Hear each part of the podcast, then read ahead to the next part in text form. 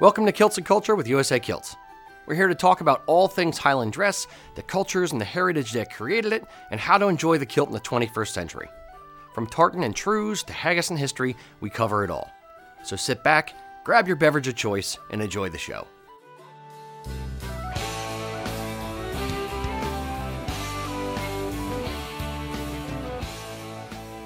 Hello, boys and girls.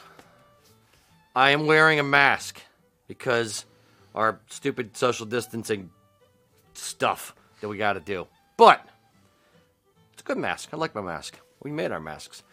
Um, today, special treat. Two special treats. First special treat, we are going to be trying the Scotch Bowmore, and I'm going to hand sanitize and stuff before I uh, pour this out. Bowmore is a an Islay Scotch, 15 year. Um, I I don't know if I've had this before. Um, if I may have had it like a long time ago. Have you ever had it or no? No, I've never had it. Okay. Mac has never had it. Ian, have you ever had Bowmore?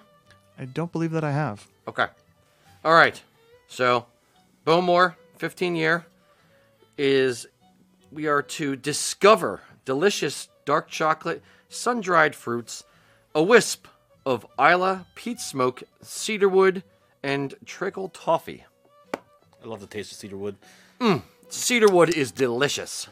Um, all right.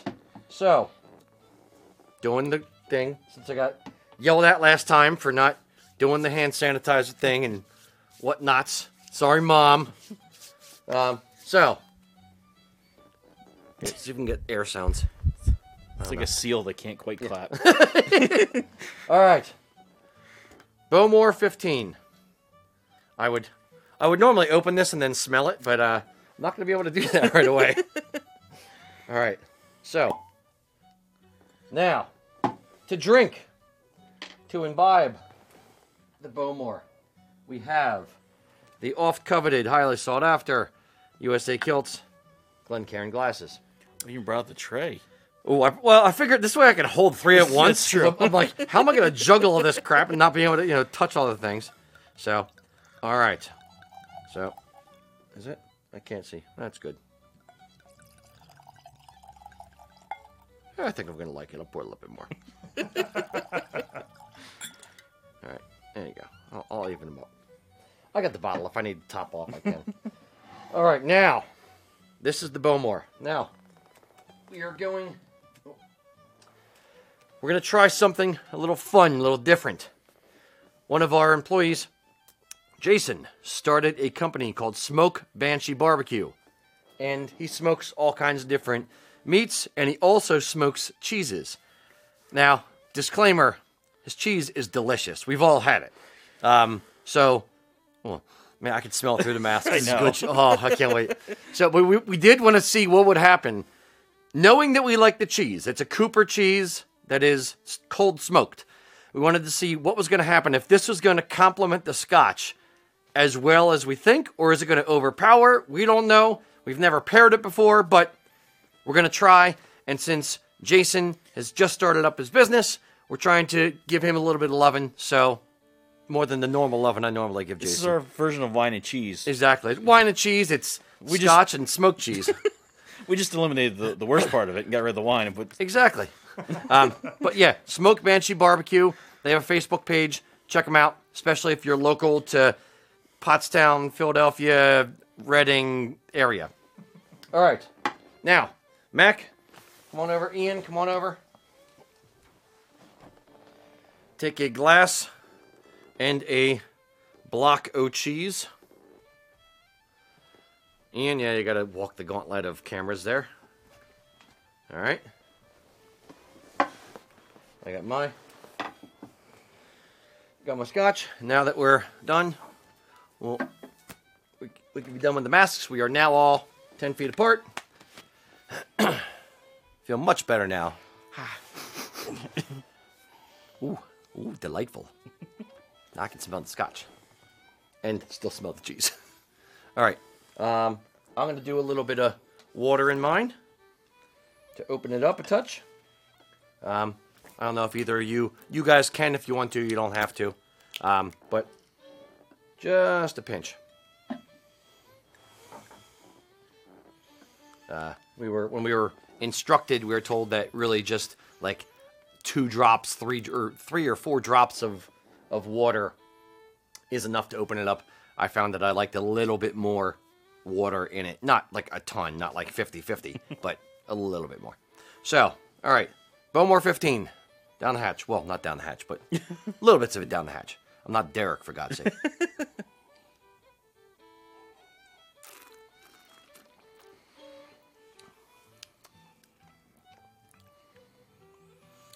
There's the cedar. yeah. Yeah. Taste the cedar. Yeah, I'm getting that. Yeah, a lot of wood. Mm-hmm. Um, I get like just now, like ten seconds later, I get like a weird, like, taste backside of my tongues, mm-hmm.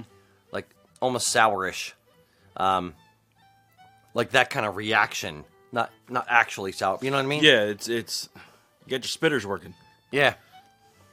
Salivatins. the it's definitely smoke. It's not it's not it's not not smooth, but it's not real smooth. Yeah. It's got a little bit of a bite to it. Is the best Yeah, way I not- could describe it. But not, not like a it's not like a terrible bite. It's No. No.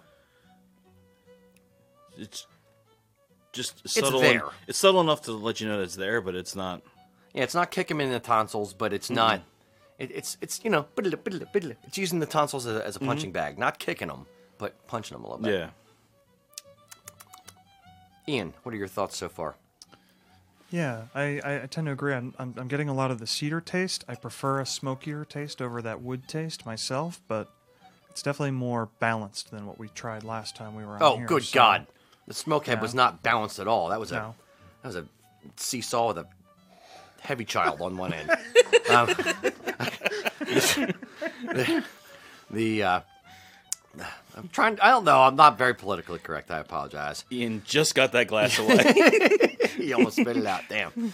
Um, no, it's it's still normally a, a an Islay Scotch to me um, is more of a balance of peaty and smoky, and like a little bit of wood flavor. This definitely has a good bit more wood flavor.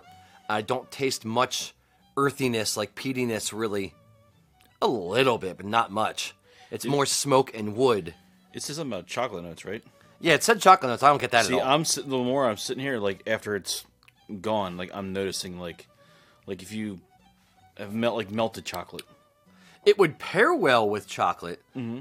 I don't taste it yet. Now it may. Well, we just cracked the bottle open, so it may need to breathe for you know four or five minutes and let some of the gases gas off or whatever they do and stuff. Maybe need to dip chocolate in it. Uh, No. all right, we're not John's supposed to dip chocolate in it. All right. Well, I want to try the cheese. All right. We're gonna pair it with Smokehouse Barbecue, or Smoke Banshee Barbecue. Excuse me, Smoke Banshee Barbecue, Cooper cheese.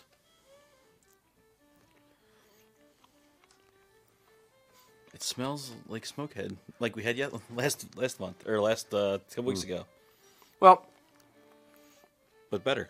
It's it's got like because of the the cold smoking process. I'm assuming the outside of the cheese has like a, the first eighth, of, not even eighth of an inch, like two millimeters, is like a hardish kind of skin on it, for lack of a better term. But it's good. It gives it almost gives it a crunch, kind of on the outside, um, but the inside's still very very soft and smooth. The the Cooper. right. Velvety. Velvety, even. Yes, indeed. Velvety.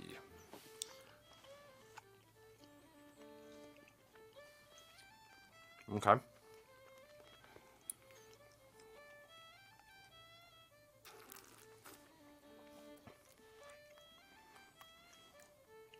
Hmm.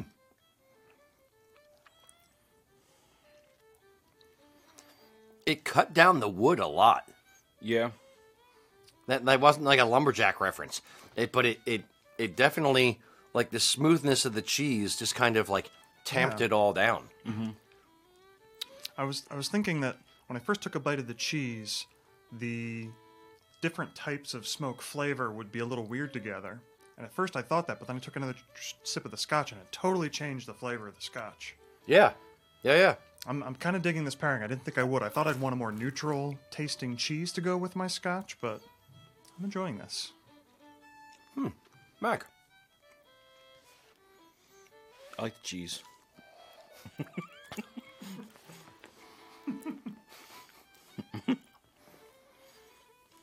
Yeah, how do you feel about the scotch with the cheese, though? I'm echoing what you guys are saying. It's it's definitely cuts down the, the woodiness of it.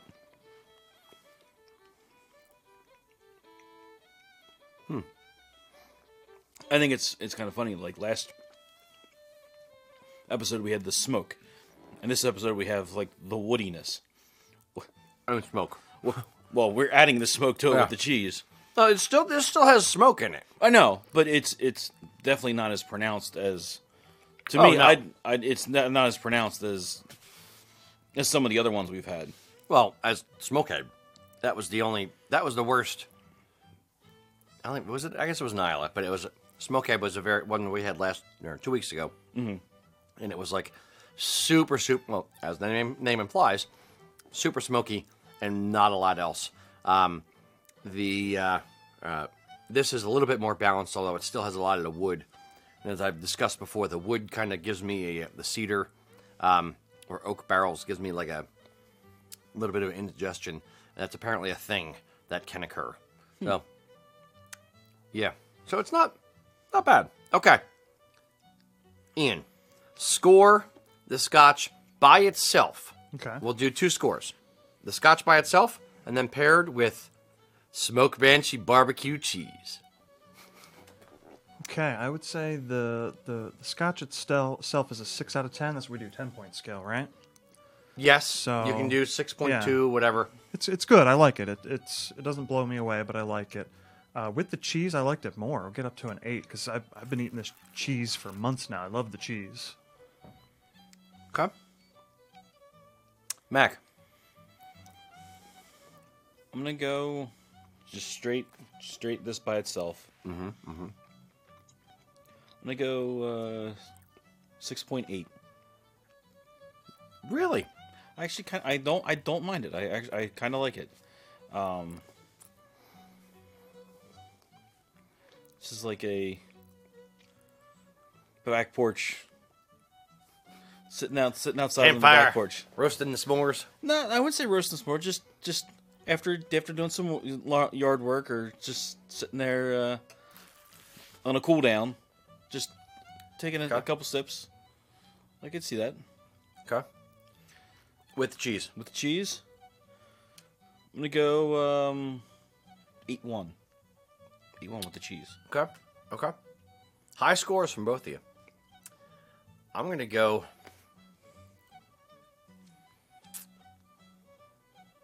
Five. Like a, a flat five. It's literally, I was debating whether I want to go a little bit above five or a little bit below five. Five being just like very, very average, bog standard. Um, it's, yeah, I'm meh about it. With the cheese, I would I'd bump it up to a six two. Like the cheese definitely I'm I'm in agreement there. The the cheese definitely softens everything in it. So, all right, Ian, cheese by itself. Smoked Banshee barbecue, rating their cheese. I gotta go ten. I love the cheese. I use it for grilled cheeses along with a little brisket. It's a it's a great time. Mac, cheese, Fifteen. 15. I'm going over the scale. over the scale. I'm going over the wow. scale. Wow. I'm turning it up to 11. Dig the cheese. And Jason's a good guy. Yeah. He's so cute. All right. Totes a Thorb. It totes adorbs, indeed. Just for you, Jason. Um, all right, boys and girls, if you've never been here before, please load any questions that you have into the comment section, and we will answer them live. We are an open book for the most part. Um, and before we get started, or as you guys are loading stuff in, Ian's getting the comments under control. Maybe. No, no, No, I'm not absolutely not getting these under control. this is already out of control. That's what I like to hear. all right, Mac. We'll start with you. First question. Well, first question was what everyone's going to be asking: What tartan are we wearing? What tartan are we wearing? Ian, what tartan are you wearing over there? I am wearing the Pennsylvania State Seal tartan, designed by one Rocky and Kelly Rager. Interesting. That's a beautiful Two tartan. of you, not one of you. yes. We're an amorphous blob. That's fine. Um, I, I won't call her that. That's a very fair point. We're going to go ahead and edit that out, Coraline. I did not just call my wife an amorphous blob. Granted, I was in there as well as part of the amorphous blob, but I still don't think she's going to like it. Mac, what tartan are you wearing today? I I am wearing one that that somebody so very kindly found when they were, were in Scotland. Um, this is the Mac Michael tartan. Yes. I was over at uh, uh, we were over at one of our suppliers, and they have like a uh, an odds and ends room of like jackets that were custom that didn't sell or that, that somebody returned or didn't you know pay the other half of. They had a bunch of odds and ends of fabric stuff, and they had like 25 meters of McMichael muted, which is Mac's last name, and uh, I saw it in. I forget how I knew what it was, but I knew it was McMichael. Because I, I was I was looking for. I think you were looking to do a custom weave of it yeah, maybe was- at one point. Yeah, I talked about it. Yeah, so I knew what it was. As soon as I saw it, I was like, oh my God, it's McMichael muted. And uh, they're like, yeah, yeah, we have a bunch of extra, you know, just trying to get rid of it.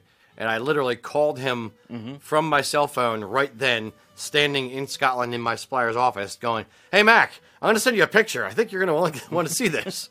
Yep. So uh, yeah, we ended up uh, getting some of that for Mr. Mac. Um, today, I am wearing the Stuart Royal Weathered tartan. Um, Stuart Royal or Royal Stuart, it's also known, um, is not a tartan that appeals to me too much from an aspect of it is everywhere. A lot of people have it. It's very very common. Um, but when I saw the weathered version of it um, that Marton Mills came out with, I was just like, "Yup, big bag of that for me, thank you." Um, so I ended up ordering it and uh, making a go. So yes, that's that. Now, can we get on to the actual questions? All right.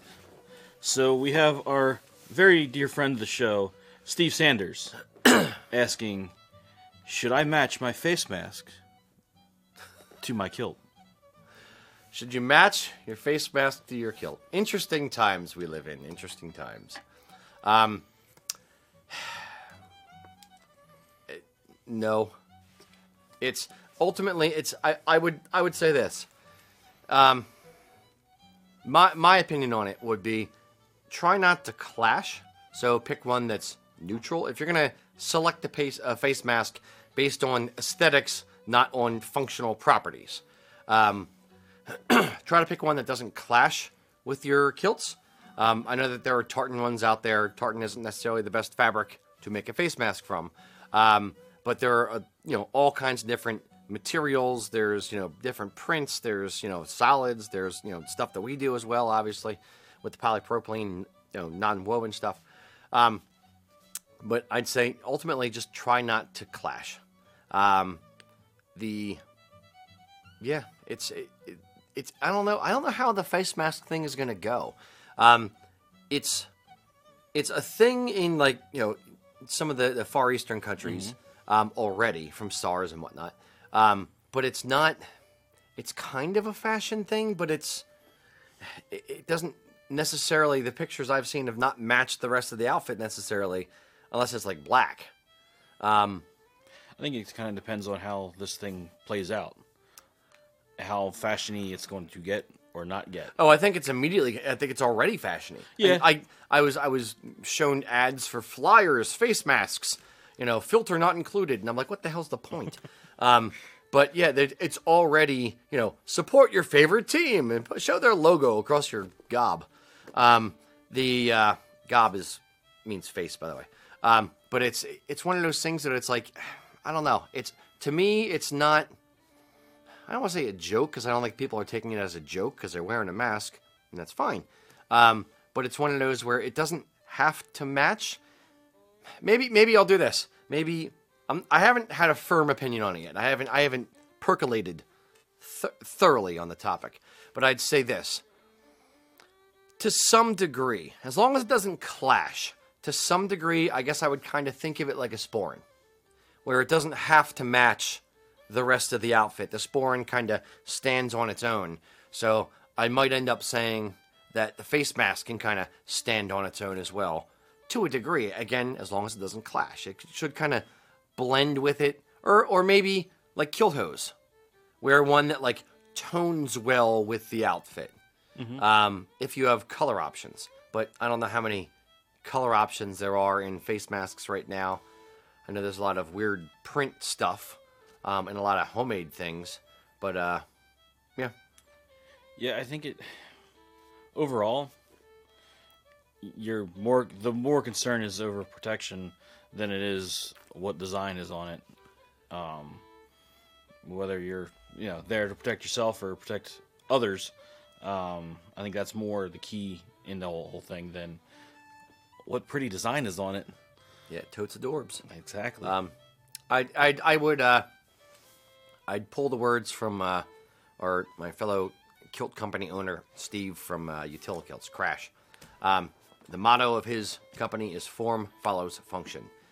I would probably say the same thing here. It's um, the the form, the you know the the the quality of the mask is more important to me than how it looks with the outfit. Again, if you have your choice, try not to make it clash. But yeah, that's how I'm gonna kind of land on it. I think. Well, it's it's such a new thing to to all of us. It's so alien. The whole thing is just freaking weird. Um, so I don't know. It, none of it looks right. Um, maybe paint a big old smile on it or something. Um, see if you can have like an artist draw your nose and a beard on it, and you know a little mouth on there. Um, maybe, but yeah, I don't know. that made me look at a lot creepier. Get like a, a flesh tone one, and then uh, yeah, I'll, I'll paint my beard on it. Just make sure you get yours, and not your not your wife's, so you have like a Yeah, like the heart lips. yeah, we're gonna get creepy real fast on this. All right, fair enough. Mr. Ian, deliver us from this fresh hell of face masks. Uh, okay. Um, well, I guess I want to start question wise. I assume that's what you're asking about, correct? Say what? Um, you're asking. For, you're asking for a question. Yes. So No, is, I want you to tell me how the weather is. we're getting we're getting a lot of questions about a particular topic. I think we just want to want to gloss over real quick and get out of the way. I've got several questions from Chris and James and Victor about um, lead times on both PV and wool kilts. They want to know about the kilts and culture tartan. They want to know are the mills open. Sure. So I thought maybe we could address it quick before getting into other Sure. questions. Um, we are making masks and we are making kilts on a limited basis as well here in the shop. The Kilts and Culture Tartan is the one for this show and for our Facebook group. Um, that one, we are starting to do them. Um, I don't know how long it's going to take us to get through them all. We are running on a limited staff and limited capacity right now, but we are slowly ticking away at them. Um, I'll let Mac projected for the pre-sale PV kilts should the pre-sale PV kilts, meaning semi-trad and casual, casual, should all be done by the end of next week. That is just the PV pre-sale kilts. Should be all done next week. There may be one or two hangovers, but for the majority, all the all those should be done. You heard it then here, we're getting folks. into wool after that. So if they're not done, call and ask to speak to Mac directly. I, I- I'll post his cell phone number at the bottom of this video. Feel free to call him up two three in the morning. He's up late. I was the other night. The um, uh, what was the other question? Uh, the mills. Mills. Yes. Um, the mills, sort of like companies in the U.S., there there was no, there's no like necessarily clear shutdown orders hundred percent. Like here's the for instance, Pennsylvania, we had, uh, we are a, a a retail company. We are an e-commerce company slash mail order, if you want to call it that, and we are also a manufacturing company slash facility. So the retail store closed. It's going to be closed for a while. Even when we open back up, we're probably going to do by appointment only or something for a while. Um, the e-commerce section of us, which is still us, um, was allowed to stay open because it's an e-commerce company. Manufacturing technically had to shut down, but we had a waiver to stay open because we were making masks. So it there's this weird gray area which we kind of live in right now. Um, the companies over in Scotland, the mills over in Scotland, some of them shut down entirely. Nobody in the office, no one anywhere, no one doing anything, um, and they have weird laws about what is um, uh, financially going to be reimbursed from the government or not reimbursed from the government, who's allowed to work, who's not allowed to work, and that kind of thing. Some of the mills have had their um, uh, their executive level kind of stuff going into the office or working from home part time, and they've kind of started ticking like some of the warehouse guys or one of the warehouse guys will go back into the shop and ship a bunch of stuff, but not every mill. So they're kind of reopening slowly. Um, some are still closed entirely. Others are shipping on a very limited basis, and they're working through their backlogs of orders that were from three, four weeks ago that we were ordering way back then. We're just starting to get this, you know, having them ship them now. So we're still in this weird gray, nebulous, you know, purgatory um, of this whole thing. We don't see any quick and clean reopening. You know, if we thought the shutdown was messy, the opening is going to be crazy. Um, it's going to be in stages. It's, there's going to be no rules. There's going to be some rules, too many rules. Who knows? So, bear with us. We have no idea, just like you, anything that's going on. We are getting information from the same source as you guys are. The UK is as screwed up as we are. Um, they're generally speaking two weeks ish behind us over there. So it's we're all kind of feeling around in the dark for the light switch right now. So as soon as things start going on, and when we flip the light switch, it's not going to come on. It's going to start, you know, lightening little by little by little. It's like So- those old old uh, auditorium gymnasium lights that Yes. that just kind of flicker for a little bit. Yes, exactly. I hate flickering lights. Mm-hmm. Yeah. Anyway, that's that. Next question, Mr. Ian. Since you're not paying attention, I'll figure it out last now. Um, let's go with I've got Logan on Facebook wants to know are camel tartans rare? Camel tartans, as in tartans for camels? Yes. Sweet. it is very difficult as a tailor to make kilts that will fit the humps of the camels. Um, the camel tartans, I'm assuming he means, is like you know, brownish, tannish kind of versions of a tartan. Um, they're not camel tartans. I know there's a Thompson camel, there's a Stewart camel, there's um, what other camels are there? This is the only two that like pop in my head like first thing. Yeah, I know. Um, so yeah, they're rare because we can only think of two of them. um, they're kind of like fashion versions. By camel, what he means is like a light tan. Think of if Royal Stewart and Burberry had a baby. Um, the uh, so it's yeah, it's basically just a tannish fashion version of a tartan. Um, it's probably registered just because everything is registered now. Um, but it's yeah, they're they're rare because there's not much much of a call for it outside of fashiony stuff. Yeah, and for the most part, we see most of the camel tartans, which is we have the Thompson camel and PV. Uh, we do see a lot. It tends to be more women who order the camel tartans over over the men. Um, I think it's kind of more lines like the dress tartans, with that lighter color seems tends to be a little bit more on the feminine side. It, it straight up looks like Burberry. Yeah. Oh yeah, the Thompson like- camel does. Yeah. Yeah. Um, now Stewart Camel, um, again PV, is uh, it's a very small Very set, small so we don't even really we don't even have it on the website. We don't offer it as a we can get it, but we don't offer it because it's it's too small to make a nice kilt. Uh, was there any other camel ones? Ian, can you think of any? Um, The only other thing I would think of, and this is stretching the definition of camel a little bit, but maybe saffron is something that might be suitable for somebody looking for that color palette, which would be a solid color. Nah, it's, I wouldn't Definitely call stretching. it camel. Yeah, yeah. If he's saying specifically a camel tartan, Mm-hmm. he's looking for a tartan, not a solid. But yeah, um, yeah, that's about it. Yeah. Not a very uh, interesting answer. No, and again, it, as you said, it's more of a fashion thing. So Yeah. Indeed. Not a bad looking tartan. Um, it's just not not very sold. I don't know.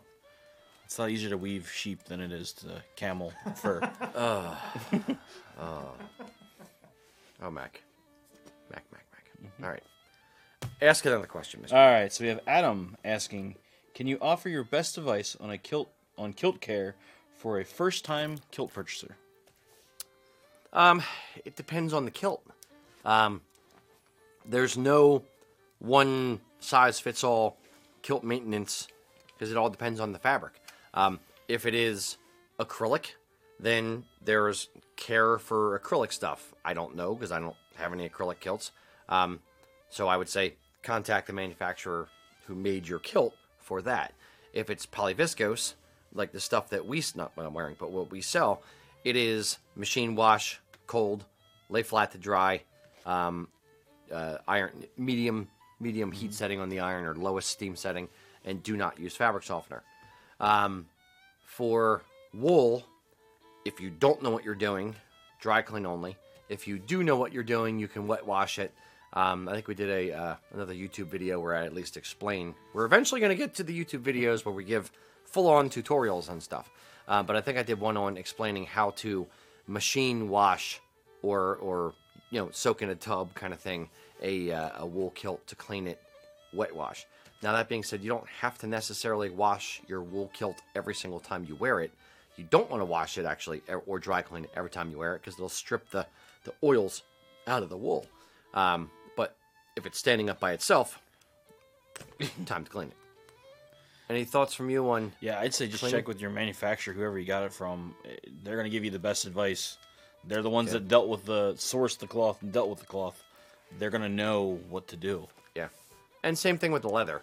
You want to make sure the leather is going to withstand on the straps, going to withstand either the dry cleaning treatment or um, putting it in the wash and that kind of thing. And yeah, there's Yeah, there's a few questions there. We've seen all kinds of things happen to leather um, over over our time. Yes, indeed. All right. I hope that helps. Probably not too much, but I hope it does. Mr. Ian, next question. All right, I think this will be a good question since we've got another Oops All Kilt Maker edition here today. Um, Michelle Turner on YouTube wants to know I'm making a kilt for a newborn due in August. Should I do a box or knife pleats? And should I use elastic band or use mix of elastic and a bit of Velcro so he can grow with it? Um, new uh, newborns grow pretty damn quick. Um, box pleat versus knife pleat doesn't matter either way. Whichever is easier for you. If you like doing box pleats, I don't know why you would, but if you like doing box pleats, have at it. Um, knife pleats are going to be easier for you. Yes. Um, make sure you don't put make the, the pleats too deep. I mean, the baby is not going to walk and make the pleats swish. He's going to lay there and uh, drool on himself. So make them shallow, kind of like women's kilted skirt. Make them pretty shallow because you don't want to have all that material bunched up underneath them. Ideally, if you could make it from 10 or 11 ounce fabric, don't do it from 13 or 16 from an aspect, or PV you can do it from, from an aspect of you don't want to have harder, scratchier wool. Not that, that 16 ounce or 13 ounce is all that scratchy, but on newborn sensitive skin, the lighter, the softer the fabric, the better it's going to be. Um, for the waistband, it's when I did mine for for Liam, when, when we had our son, we actually had a kilt ready to go. Have some beautiful pictures of him in a little basket in the hospital, um, in his first kilt. Uh, we just did elastic. No, check that. We didn't do elastic. We just did pleats across the back and Velcro across the front. If you're making it yourself, it's just your time and your labor. It's not a lot of money, assuming, unless you're buying, you know, super expensive cloth, but it's not a lot of money. So what I'd say is he's going to outgrow it, or he or she is going to outgrow it in two months. So don't worry about trying to make it grow with them and adding extra material for the waistband. Forget it. It's if you have a kid's kilt with a very simple pattern, it's only going to take 20 minutes on the short end to an hour, hour and a half if you're slow and meticulous on the long end. So just make it without the elastic, make it to the right length to fit them, and get some photos in it so there's evidence that they wore a kilt, especially when they're teenagers and don't want to wear it anymore. um, but I wouldn't worry too much about it. I wouldn't try to stretch it out at that young age. Once they start being able to walk and move around, then I'd put a hem in the kilt. I wouldn't necessarily monkey around with the waistband too too much. Yeah, if you're gonna just for for pictures, and or potentially want to have it a little bit longer, get enough material. I mean, you're only gonna be using Good you point. know, that much material. You're gonna have the whole rest of the bolt, the rest of that that section of yard of yardage. If you get two yards, that's Yeah, you can make a couple out of that and be set for as they continue to grow until they get into where Rocky's saying about they're kind of level off a little bit. Um, but yeah, they're gonna grow like a wildfire. So yeah, they're just make it to the size and go. Absolutely. Hope that helps. Mr. Mac, by the way, I have a whole plate of cheese over here. I know. I just realized that. It's delicious, dude. I'm just gonna sit here with my cheese and scotch. All right, go ahead. All right, so we got Eric asking. Uh, his question is regarding his PVE great kilt. Is it normal to have loose threads along the edge? They are rather long. So I'm guessing he means the cut side. Excuse me, I'm still chewing. the when you order a great kilt, whether it's for us or from somebody else, you're going to end up with a cut length of cloth. That's all a great kilt is. So it's four, five, six, whatever yards of cloth. Cut.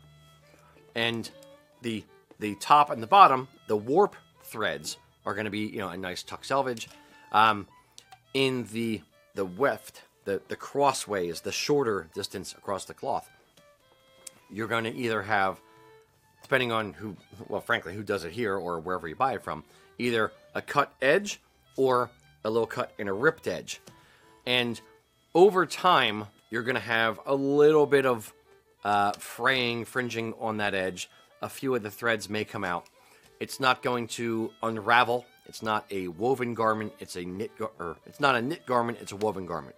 So it will not unravel like a sweater. If you pull a thread on a sweater and you walk away, to quote Weezer, it will unravel. Um, for a woven garment or a woven piece of cloth, when you pull a thread, it's just going to come out and stop. So I wouldn't worry about it too too much. If having a fringed edge down the front apron bothers you, you can hem it. You just have to flip the fabric over twice, sew it down, done, sorted. That being said, my guess is that the fringe on a traditional or not traditional, the fringe on a contemporary current Philibeg come from the, the it's effectively an artifact, a holdover from the great kilt, the Philomore, um, where it's actually you know the the ripped, you know fringed edges, and then you just kind of translated that. My guess is in the mid 1800s, late 1800s, over to fringe on the front apron of a kilt, and that's why there's fringe down the side. Am I complete bunk? Or is there any evidence to that? I, you don't know I either? would go right along with that theory. It Okay. seems to make sense. This is a theory. This is not a fact. This is not me saying I know. This is my guess, a, a best estimated guess.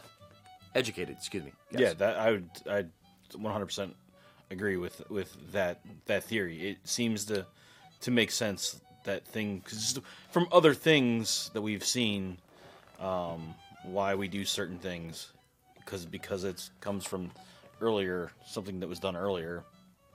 It just seems to kind of blend in that way. Yeah. Indeed. So if it bothers you, hem it. If it doesn't, let it fringe. Don't worry about it. or if it you know or fringe it out like a half inch and that'll that'll cut down on Oh, know, yeah. getting it caught getting it you know caught every two or three times you're putting it on then you have you're all tangled in threads in your your hands but i hate threads um Minor minor hazard of our industry, Mac. yeah or you gotta rip something and it gets gripped your finger Oh yeah. fun That's fun. Thread like paper cuts. whew, Those are fun. Ian, how do you feel about the old thread paper cut thing? Uh, I love paper cuts. Am I supposed to just play something different here? It's when you when you rip fabric. Um, occasionally, an errant thread will like jump from one side to the other, or it'll like it'll pull through your hand fast, and then you'll end up with a nice little uh, uh, burn slash cut on the finger. Those are spectacular. Love those. Okay, it's enough of that. Mr. Ian, next question. All right, Mac on YouTube wants to know why do ghillie brogues have the metal part in the heel?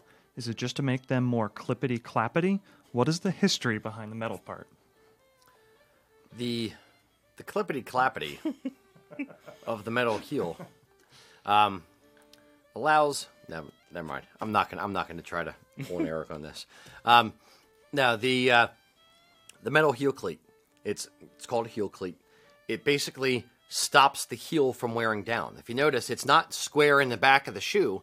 It's off to the side. It's the part of the heel of the shoe that actually gets worn down. If you look at take one of your normal pairs of dress shoes that do not have a metal heel cleat, one that you've worn for a while, and you'll notice that the outside side of the back side of the of the shoes will be worn down before like the straight back will be worn down. That is why the metal heel cleat is there. That is why it is positioned in the way that it is, so that as you're walking, you're not wearing down the heel on the shoe. There's probably more, you know, to it than that that I don't, I'm not aware of. Yeah, it- it's another. Historically, but- This is another carryover thing, type thing we just like talked about. In in military, you had in a lot of military shoes. You had heel plates, you had toe plates, you had hobnails um, to save the wear and tear on your shoes. And it, it's those spots that get worn the most usually get those types of metal bits added to them. And again, it's just a rollover from from th those shoes that are still being used today. And as Rocky's point, you, you look at your shoes, you're going to see those wear spots, and that's why they're placed in those particular spots. There's also an inordinate number of tap dancers who also wear kilts. So no, not at all. Um, yeah, you just got to deal with the clippity cloppity. Um, if it bothers you, because it, when I first, I got one, my first pair that had that metal heel cleat, I hated it. Um, and we have hardwood floors in part of our house, and I was really not about to screw that up and get screamed at. So I actually took my shoes to a cobbler and had them change out the basically the entire heel on the shoe. I was gonna just have them try to like replace that block, but they ended up saying no, it's just it's cheaper and easier to just replace the whole heel piece of the shoe. So he replaced it, and he felt horrible that he had to charge me twenty bucks to replace the heels on the shoes because they were they weren't even worn. And oh my gosh, I'm so sorry, I have to charge you. And I'm like, it's twenty bucks, dude, whatever. Um, for a heel piece when I'm asking him to do something custom for me. Um, but yeah, it's if it bothers you, try to find a cobbler local to you, see if they can do it. Um, if not, don't walk on hardwood floors, and you'll get used to the clippity cloppity, Mr. Clydesdale. For a, if you have to walk on hardwood floors, something you can do, something you can do to help that out so you don't damage the hardwood floors or the other danger is linoleum floors depending on how much metal is on your shoes that can be fun Yeah, yeah. know from experience. Um, take electrical tape, black electrical tape, cover the the metal bit with the tape. You're not gonna be, you're not gonna damage the floor. The risk of damaging the floor is a lot Lower. lower. Yeah. Um, It'll wear through. Eventually, yes, Yeah. Like by the time you leave the house. but, Yeah. you're you're saving the floor in in that in that instance. And potentially your marriage. Indeed. Mr. Ian, I'll ask you one more. Alrighty, so this is a subject we've well covered before, but we're getting a lot of questions right now, specifically related to socks and footwear. Uh, Chuck and Logan and Ashton are all asking about it. Uh, they want to know: Do you wear kilt hose if you're going casual with sneakers? What kind of socks can you wear with a casual kilt? And more specifically, do you recommend kilt hose for more casual use, like you guys wearing a t-shirt and a golf shirt, respectively? Right. Um, I, I kind of draw the parallel for the, the, the kilt hose and and and shoes. Um, to the rest of the outfit. Imagine, you know, you know, replace kilt with pants. So, not not physically, don't do that. Pants are horrible. um, replace the word kilt with pants. If you're wearing a polo and a pair of khakis, what kind of shoes would you wear? What kind of socks would you wear? If you're wearing sneakers, I'd say cotton crew socks, you're fine. If you're wearing dress shoes, then I'd say probably a pair of kilt hose and a pair of wing and a pair of uh, a set of flashes. Um, shirt, it, it's kind of it should balance out the outfit. It should look like it goes with the rest of the outfit. When I'm wearing a polo shirt, typically I'm wearing sneakers and cotton crew socks. Occasionally, I'll wear kilt hose and a pair of wingtips or a pair of uh, ghillie brogues or whatever. Um, in that instance, it's fine. If you're going to dress up a little bit more than that, a dress shirt, then I'd say yes, uh, a pair of kilt hose, pair of flashes, and a set of wingtips or, or ghillie brogues. Yeah, my everyday is, is sneakers and low cut socks. Um, polos is kind of the thing that is a gray area. Could go either way, yeah. because if I'm in, if I'm in here wearing my polo, I'm wearing the low cut socks and sneakers. If we go to a festival or if we're You're going, also working. yes, Yeah. if we're going to a festival or if we're going out on a little bit nicer dinner or we're going out to dinner, more than likely I'm going to wear kilt, uh, kilt hose, probably my day brogues in that instance, or or gillies, depending on Where you're going and what you have. tend to see more. I'd probably wear my day brogues more over, overall, but ghillie brogues will work just as fine with that. Um, but yeah, for the most part, if I'm wearing sock, uh, wearing sneakers, it's low cut socks. Yeah, I'd agree with that. The uh, if I'm doing something manual labor, I'll probably end up a little bit dressed down. Therefore, probably sneakers and low cut socks. Um, the two, it, it's kind of as you kind of alluded. The the weird uh, uh, parallel is not only what are you doing, the physical activity, but also the shirt and making sure you're. It's it's well, it's I don't think it's weird. Never mind. I'm I'm taking back the weird bit. Um, you're. I tend to balance my knee to ankle or knee to toe with my waist to top of head. So if I'm wearing something casual up top, casual on the bottom. If I'm wearing something dressy on the dressy on the top, dressy on the bottom. The two things that I would say were kind of fall in the gray area are polo shirt and an Oxford shirt. The the button down collar USA kilts shirts that we wear on the show sometimes. Yeah. Um, those can go either way. You can dress it up a little bit, or you can dress it down with a pair of sneakers. Again, it that th- what I would say there is it really it really matters more the function that we are at. So if I'm at a festival or something like that versus a dinner, or if I'm working in the in the shop in like making kilts that day versus in the store that day in front of customers wanting to dress up a little bit. Make sense? Except for when you're working on machines, because you're always dressed. Oh, the- Jesus You're God. always dressed the, your best when we're working on machines. It no matter what happens, I, w- I will come to, to, to work in a tux. It won't matter. I'll come to work like dressed to the nines.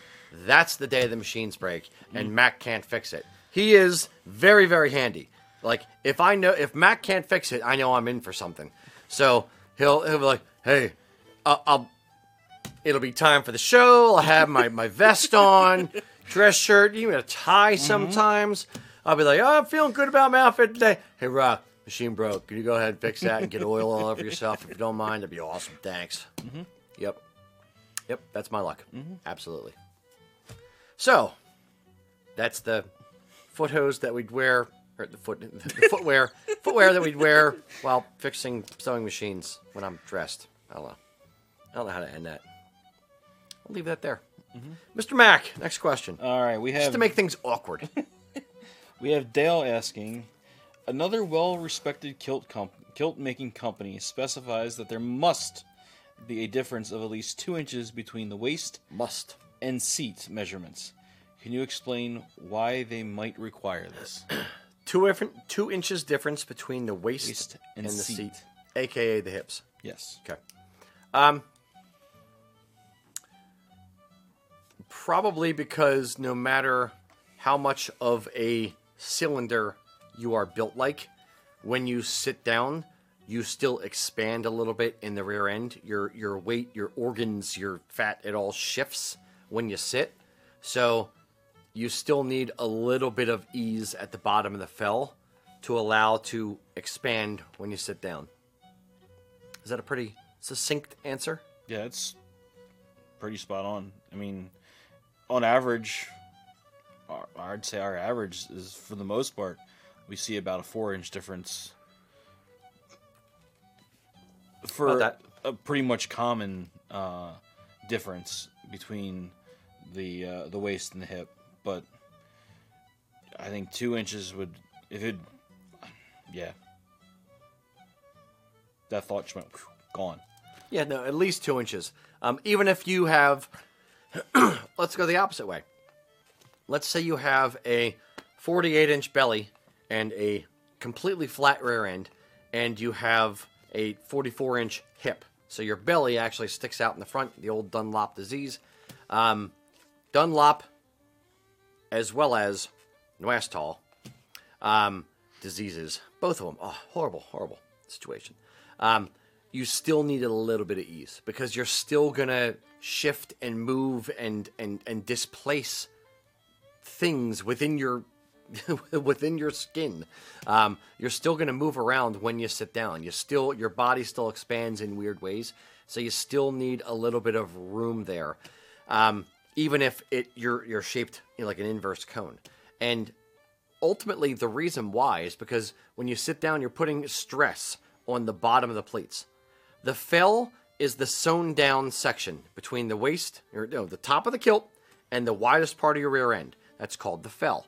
And when you sit, you're putting stress on the bottom of all of the sewn down sections. And if any of those are not, you know, back tacked correctly, um, you're going to end up splitting it. So you want to make sure there's definitely enough, you know, room to sit down and expand a little bit because the more you expand, the more pressure you're going to put on there, and you're going to just pop the weak, the weakest seam. Does that make sense? Mm-hmm. Okay. Indeed. See, Mac is a man of few words, so when we go to end a question, Eric is normally like, "Yeah, yeah," and then he'll add something, and then we'll just kind of end it. Mac's like, "Yep." Here's how I'm going to end this one, Mac. You know how I'm going to end this one? Some cheese. with some cheese. I'm not going to make it awkward and just be Some- silent and just chew. tasty smoky cheese. Hmm. Tasty, smokiness. I need more It's only- scotch in a minute. It's a shame that they can't smell the the smokiness of the cheese. Hmm. I'd say we could light the fire, but that's in like the, the nebulous It region is. between us. they can't see the fire. And it would also add a lot It of could be lit. They don't know. The fire is lit. That's what I smell. Damn it. Ruined it. All right. Did you ask that one or did he? I did. All right, Ian. Uh, first of all, I just want to say, rest in peace, Eric. We'll we'll, we'll miss him greatly. um, but uh, we've got a Wait, what? question. you were just talking about the difference between Mac and Eric. Never mind. We should move on. uh, Drag three seven nine one on Twitch wants to know Twitch. we get very excited when we have like three Twitch viewers, period. So thank you for being on Twitch. If you want your question absolutely asked on the show, go to Twitch, ask it there. We're looking for Twitch people. Sorry. Go ahead, Ian. It's, a, it's exactly three actually. So Let's hope we're going to top four. Damn it. he wants to know, typically for universal tartans, how long does it, or sorry, how long is the fabric on the bolt? How wide is the bolt of fabric? I think that's what he's asking. Yes. For universal tartans, Yes. meaning for most tartans. Sure. Um, there is no, there is no single answer. Um, typically, uh, cloth comes two ways: single width, using my finger quotes, which I know some of you love, single width and double width. Um, I'll, even do both, even with the coffee. Skills. Um, double width cloth is generally between 54 on the lower end and 60 inches wide, 62 ish for some really wider ones. Um, single width cloth is between 28 and 32 inches wide, generally, that kind of range. So there's no there's no good answer. Um, if uh, if you're ordering material for a great kilt, it gets a little bit wonky because we have to make sure that we're ordering cloth that is in fact double width. If you're really really tall, Kurt Kinnaman, looking at you, the uh, he's six foot eight or something like that. He's freaking ridiculously tall. Um, for him, he needs for a great kilt cloth that's at least 60 inches wide because if it's 54, he's either not going to be able to pull it up and gather it at the shoulder, or it's going to be a micro mini, and Lindsay would love that.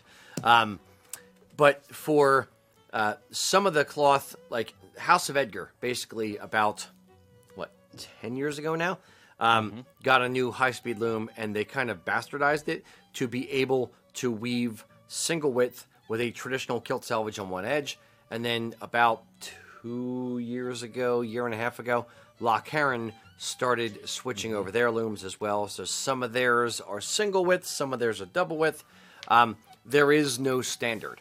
It's if you need a particular width on the bolt of cloth, if you're doing uh, something for a project and you need curtains and you need the, you need the cloth to be 60 inches wide because you're going to try to get like big old panels out of the actual fabric, then the best bet would be to call and verify before you order anything like that. Um, because there's no, unless I'm ordering you know 30 60 150 yards of cloth custom just for you there's no way for me to specify you know i know that you know you have mcfarlane hunting ancient in single width but i want it to be double width because they would say yeah then go ahead and order a custom weave Yeah, the Edgar more than likely is going to be single width, um, with the exception of 16 ounce stuff. no Oh, that's true. They do have yeah 16 ounce nevis not their 16 ounce heavyweight Yeah, yep. I after I said that, I just remembered. and their Haberdean range is double width and 13 ounce not yeah yeah, best bet call. it's fun keeping it all straight cheese mm-hmm. Go ahead mac All right, so we have Mike asking, how high up is a traditional tartan worn? So I'm guessing how high up is a traditional kilt worn? Hmm. Sorry so Does it hook right on yes nipples? You just right on the nipples Yeah, yep. just right nipple level just hangers. where you wear it yep. um stopping right now uh, world's shortest suspenders um, a, a traditional kilt is worn above the belly button about two inches above the belly button the if you take your thumb go to your side draw a line right from your belly button over to the side of your body and jab your thumb into the side of your body, you'll feel a bone. That bone is actually your hip bone. Your waist measurement should be taken just above that measurement or just on that measurement. That is your actual true waist is at the top of that bone. Now, your hip measurement or your seat is taken around the widest part of your rear end. Um, where was I going with this? I completely lost train of thought. I don't know. I went just going hip bones connected to the. That's where I started Indeed. going. Yes. So your kilt is worn above your just above your hip bone, just above the widest point of view, which is that bone. Think of yourself not as a human with flesh. Think of yourself just as a skeleton for a second. If you wear your kilt and cinch it in right around the widest part of that bone and crank it down, it will not fall down. That's the point. That's why that is the proper place for your kilt to be worn. That's the top buckles on your kilt on the right side and on the left side, cinch down right on that. And it's not like your belly, which can you know flex in and out. It's not. It's it's not going to move. It's a bone. So if you cinch your kilt down right at that spot, it'll stay right there, won't move. The rise, the two inches above the top of the buckle, goes up and kind of supports your belly a little bit, but the buckle cinches right on the widest part of you. And then if you look at, then you go to military style kilts, you're going to see a four inch rise. So you're going to get two inches more above. Talk about nipple kilts. Yeah, Yeah. Some of them, some of those images you see, and it's Especially the short dudes. because they're they just were all- being they're just being issued. and they were all 27, what's it, 27 inch length? Uh, it varied. There was three lengths: twenty-seven. I think it was twenty. I think it was 27, 26. Either way, But if you're five foot four and you're wearing a 26 inch kilt, it's gonna come up to here. And I, I've seen some old timey photos of you know British Mm-hmm. military dudes with the kilts way up top. Yeah, it's Creepy looking. yeah. I. Yeah, We have gone off there. on a tangent here. It's pretty glorious, but yeah, I need more cheese. Just because you can't have any. And I'm going to actually insert here because uh, just got a message from Eric. Apparently, he's doing okay. Uh, Oh, people are thank very God he recovered. people are very concerned that Mac isn't getting enough cheese. They want to see Mac have some cheese, and they think Rocky is just hogging it all. I am. Would you like more cheese? Now, now the actual person who's hogging it all is the person that's not even in his room. Jason. No, he's downstairs. Oh, Lucas. That boy will take a block of cheese and just eat it like a like a like a carrot. That's- Pretty much.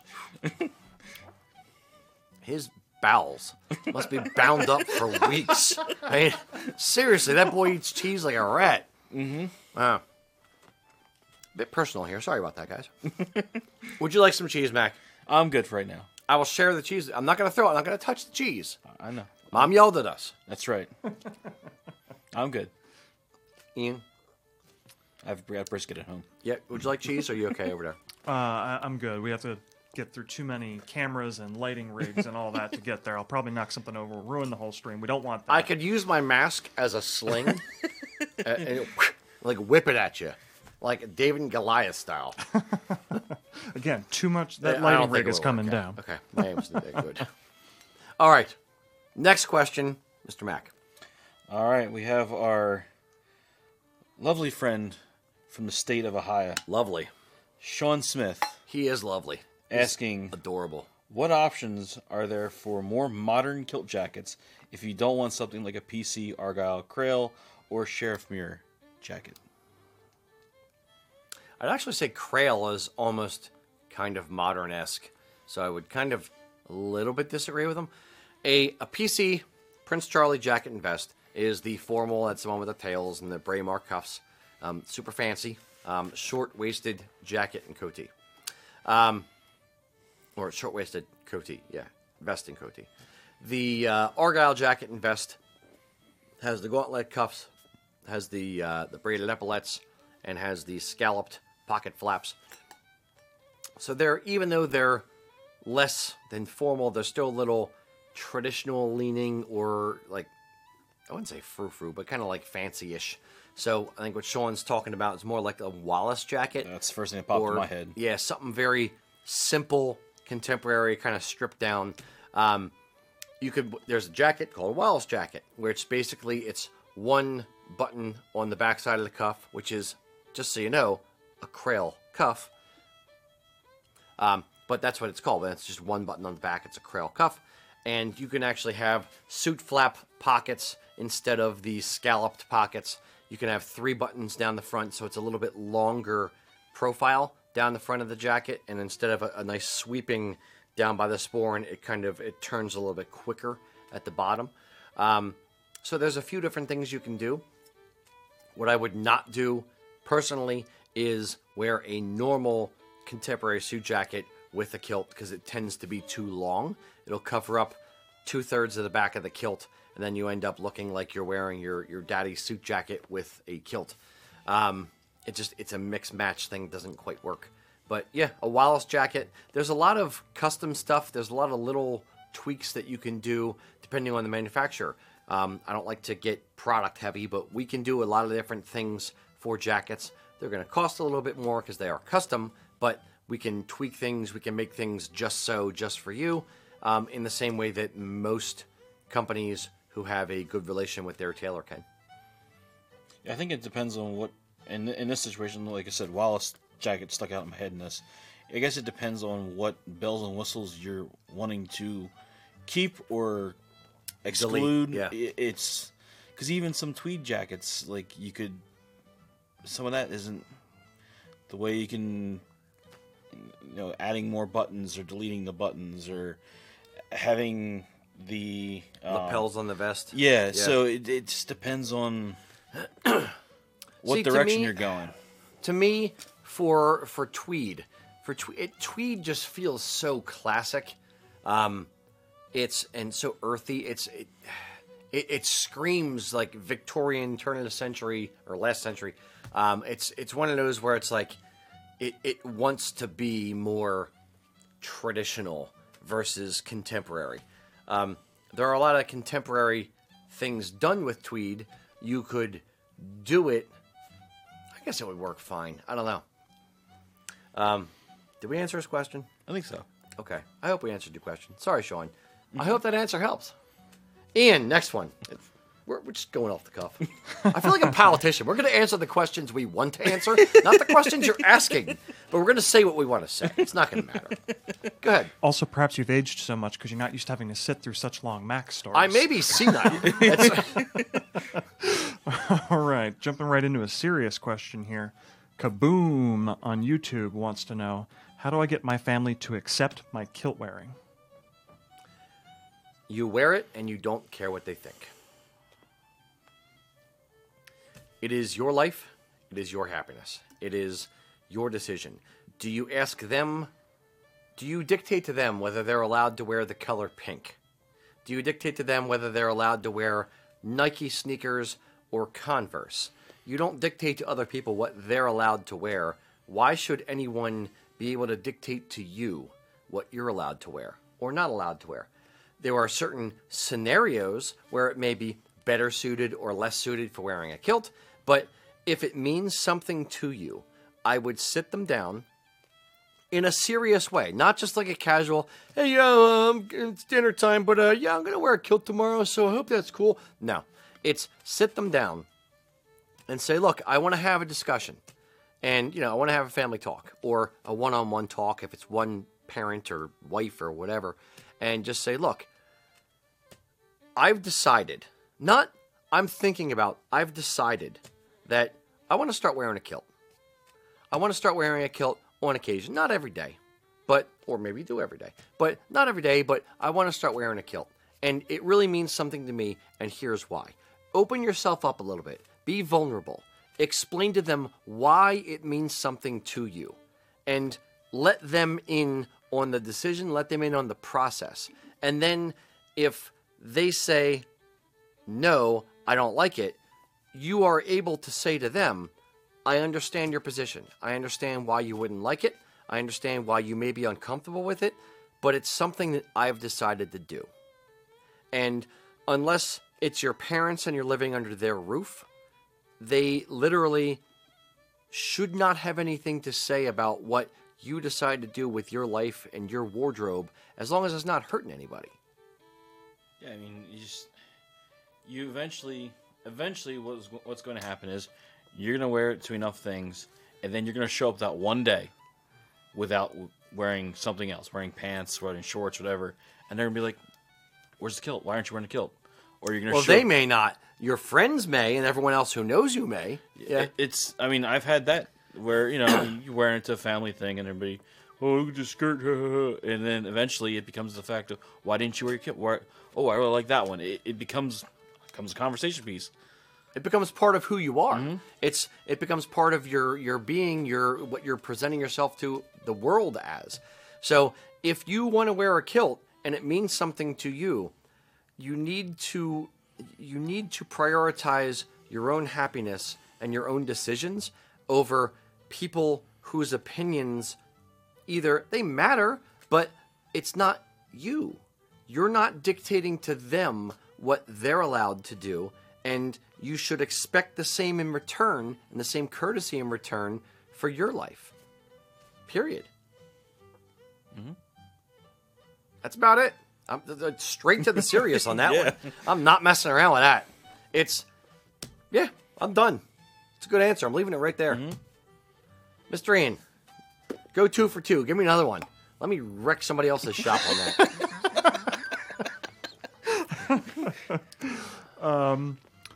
Cameron on YouTube wants to know for all the kilt makers, have you ever made a kilt for yourself and said, uh, that's not what I wanted? Have you ever made a kilt that didn't turn out how you wanted? Mac, Mac knows Mac. exactly where I'm going to go on this. what, what was the name of that? Carnegie of Skibo? Something like that. Yeah. There was okay. Here's the quick story. There's a Isle of Skye. Love the Isle of Skye tartan. I had the Isle of Skye tartan.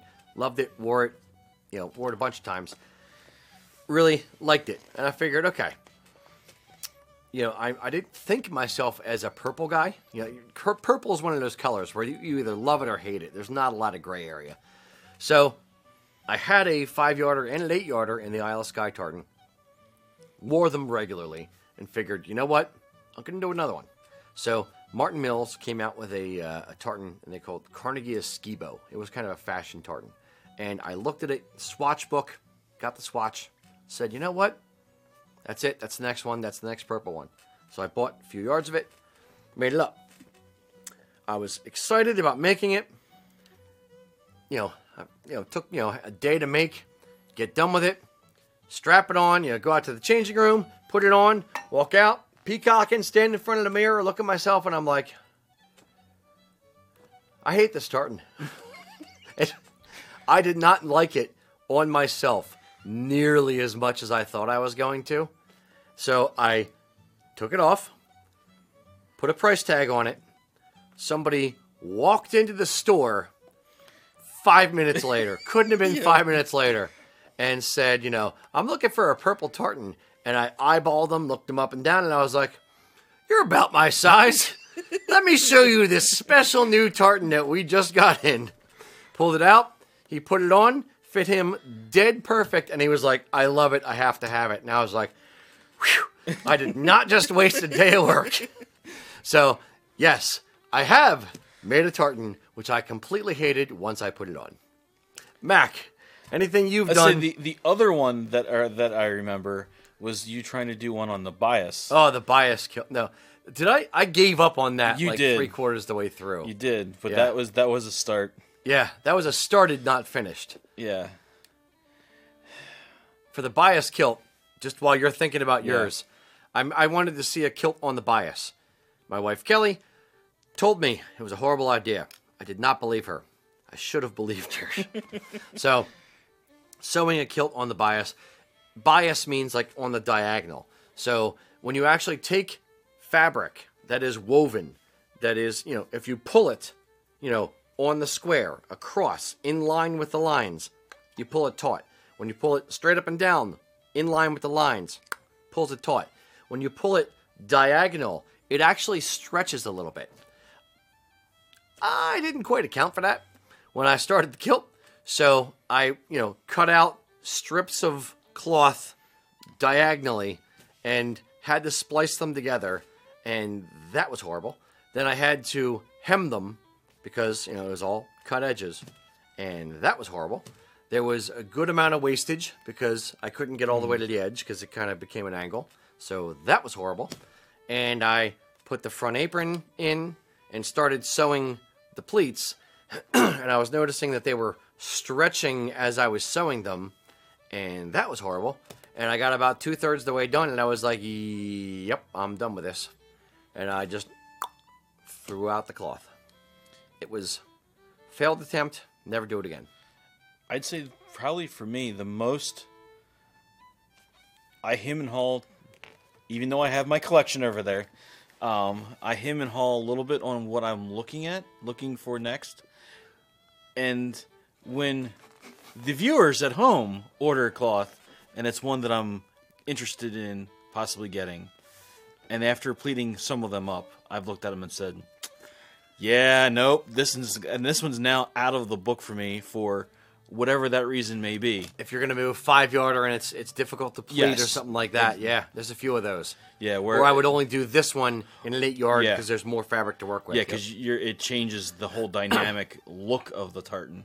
Um, like the Collins of Sky, that the one that I definitely want to get. Like that is one that I would definitely do in an eight yarder. Um, just by the way, the way it ends up pleating up, doesn't look Doesn't look bad, but I think it'll look better a certain way. But Mac, for those who don't know, has what we in the industry call Sable. Stash acquired beyond life expectancy. The man, Ian's chuckling back there. The man has a dozen kilts worth of cloth, maybe uh, it's probably about six or seven over there. at least. Yeah. at least six or seven kilts. He will buy the cloth and be like, yeah, yeah, I'm going to make this. He has Flyers tartan fabric, or the Broad Street Bullies tartan, uh, that uh, he he and I made up together and wove for ourselves. And I've had my kilt for several years now, and I'm going to end up buying his cloth from him because I'm going to wear my kilt out before he makes his into a kilt. Period. I've had my tweed my tweed kilt over there halfway pleated for two and a half years now. Yeah, it's one of those the shoemaker's kids have no shoes kind of things. Um, except you have kilts, you just don't make the other ones. Uh, It's because I'm too busy expanding contraction. Like I'm expanding again. Not that anybody can tell. Uh, it's it's not like we're you know we're we're working so few hours recently. It's really we have all this free time. Yeah. It's for those who don't know, twelve hour days, six days a week, and I'm not exaggerating by any stretch of the imagination. So I worked for USA Kilts for six and a half years, and in that time, I don't believe Mac has ever made a kilt for himself. I make him make kilts for me because I'm too lazy to do it now. no, the uh, the crest, the last the crest one I wore the other uh, Longford crest. Congratulations! Four years ago, Mac made a kilt for himself. To be fair, that was also training uh, training Emily on a five yarder. So Very good. All right. Next question, Mr. Mac. all right. So we have Jim asking or saying, I saw some younger dudes on St. Patrick's Day with their pleats in the front. Is it worth trying to correct them when they're probably going to wear it one day out of the year? Or is it better just to set a good example by looking sharp and proper in your own kilt? I'm gonna I'm gonna defer to Ian and you first. I want to hear your guys. I know what I would say. I've, I've said it before. I want to hear what Ian has to say on this. Someone's wearing a kilt backwards. St. Patrick's Day. Probably drunk. Possibly not. What do you do? Okay, so if we're talking St. Patrick's Day, I am probably at home on my couch, and I'm You're not out witnessing this. in this hypothetical scenario. You're out yeah. in public, partying like a rock star. That's a that that's a good question. I mean, I'm not a very outgoing person, so if they're not part of my immediate group, I probably wouldn't end up saying something. But if an opportunity arose, I would, you know, try to politely pull them aside and you know not call them out in front of everybody. That's a big part of this here. You don't want to make them feel stupid for wearing it wrong, but if you can. On the hush, be like, "Hey, I'm a pro. I've been doing this for years.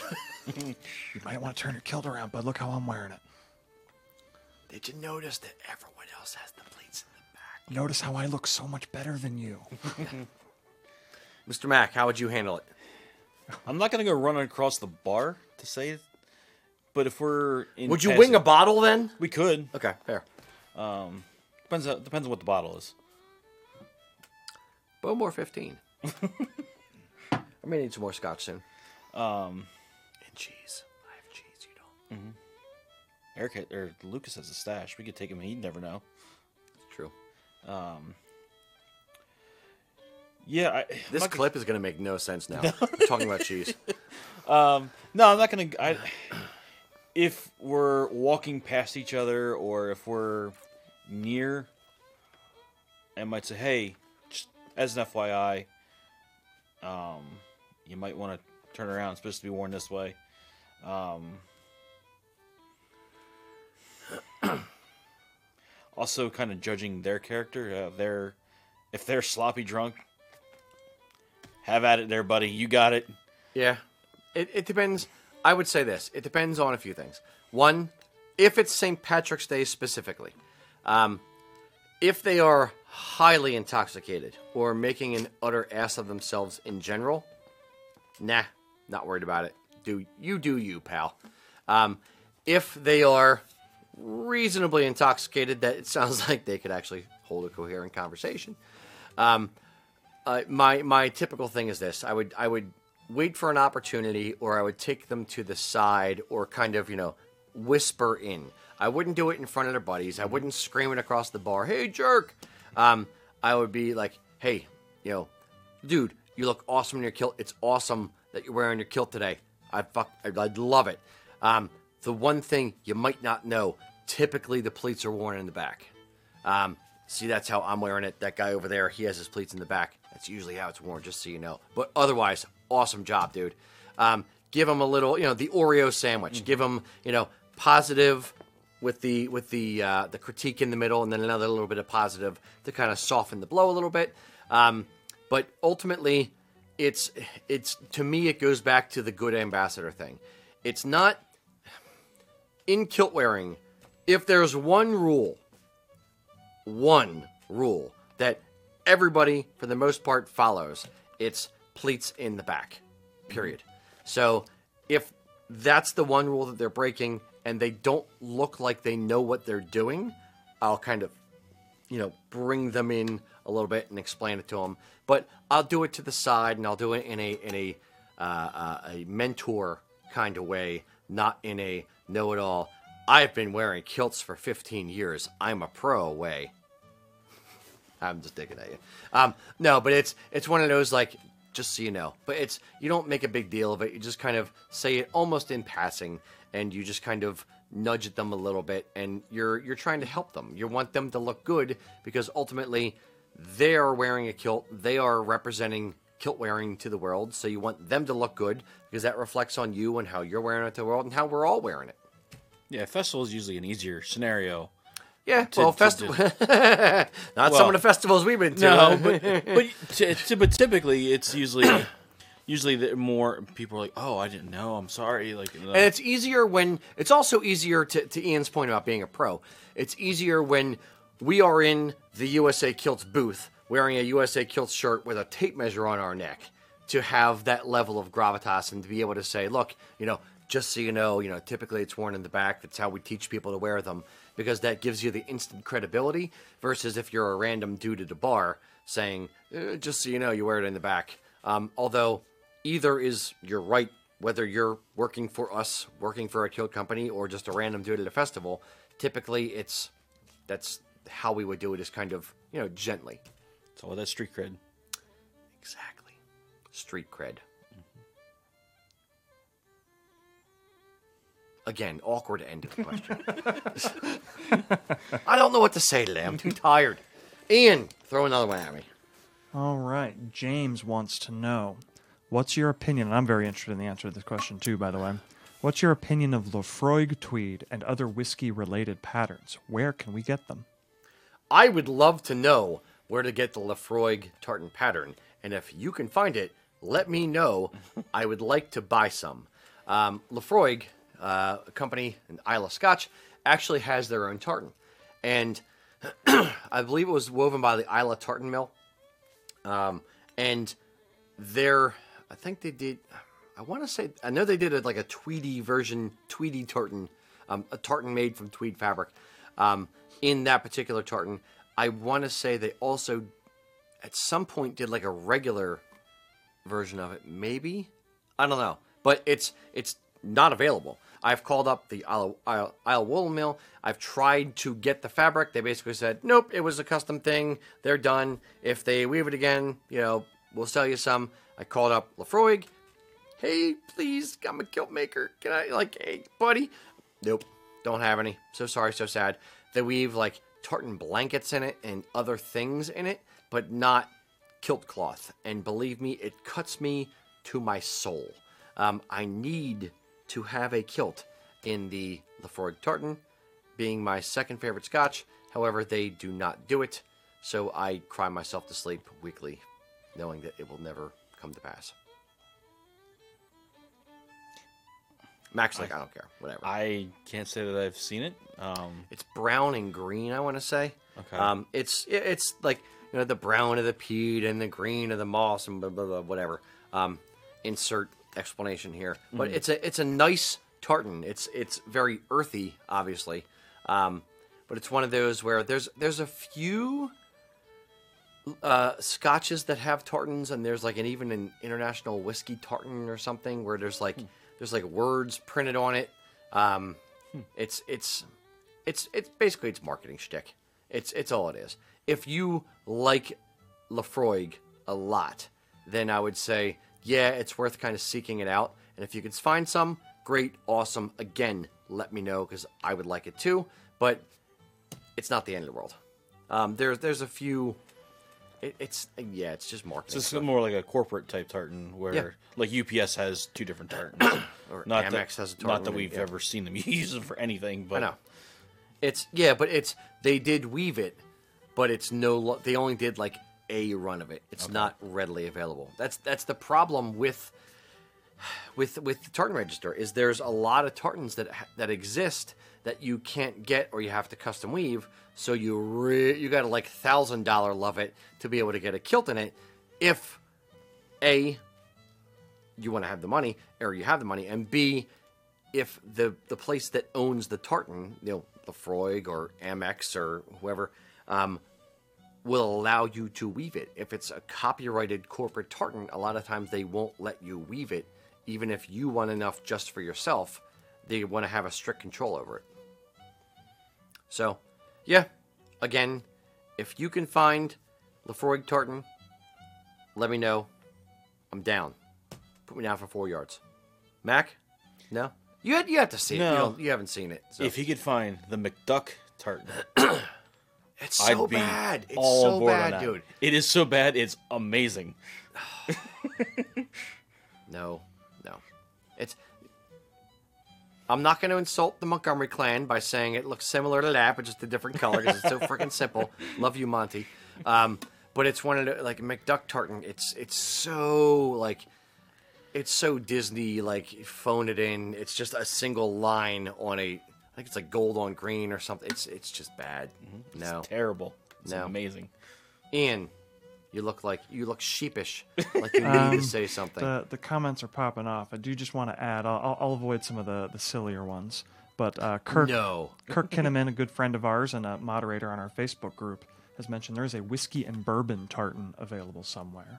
Yeah, there's a few of them. And Eric has suggested that I tell you that perhaps maybe USA Kilt should consider designing its own whiskey and or Scotch tartan. He apparently wants to make more work for you. Fair point. Um, no, there's a lot of different. There's a lot of different tartans we could do. Um, at some point, we have to just kind of relax a little bit. Um, I don't know.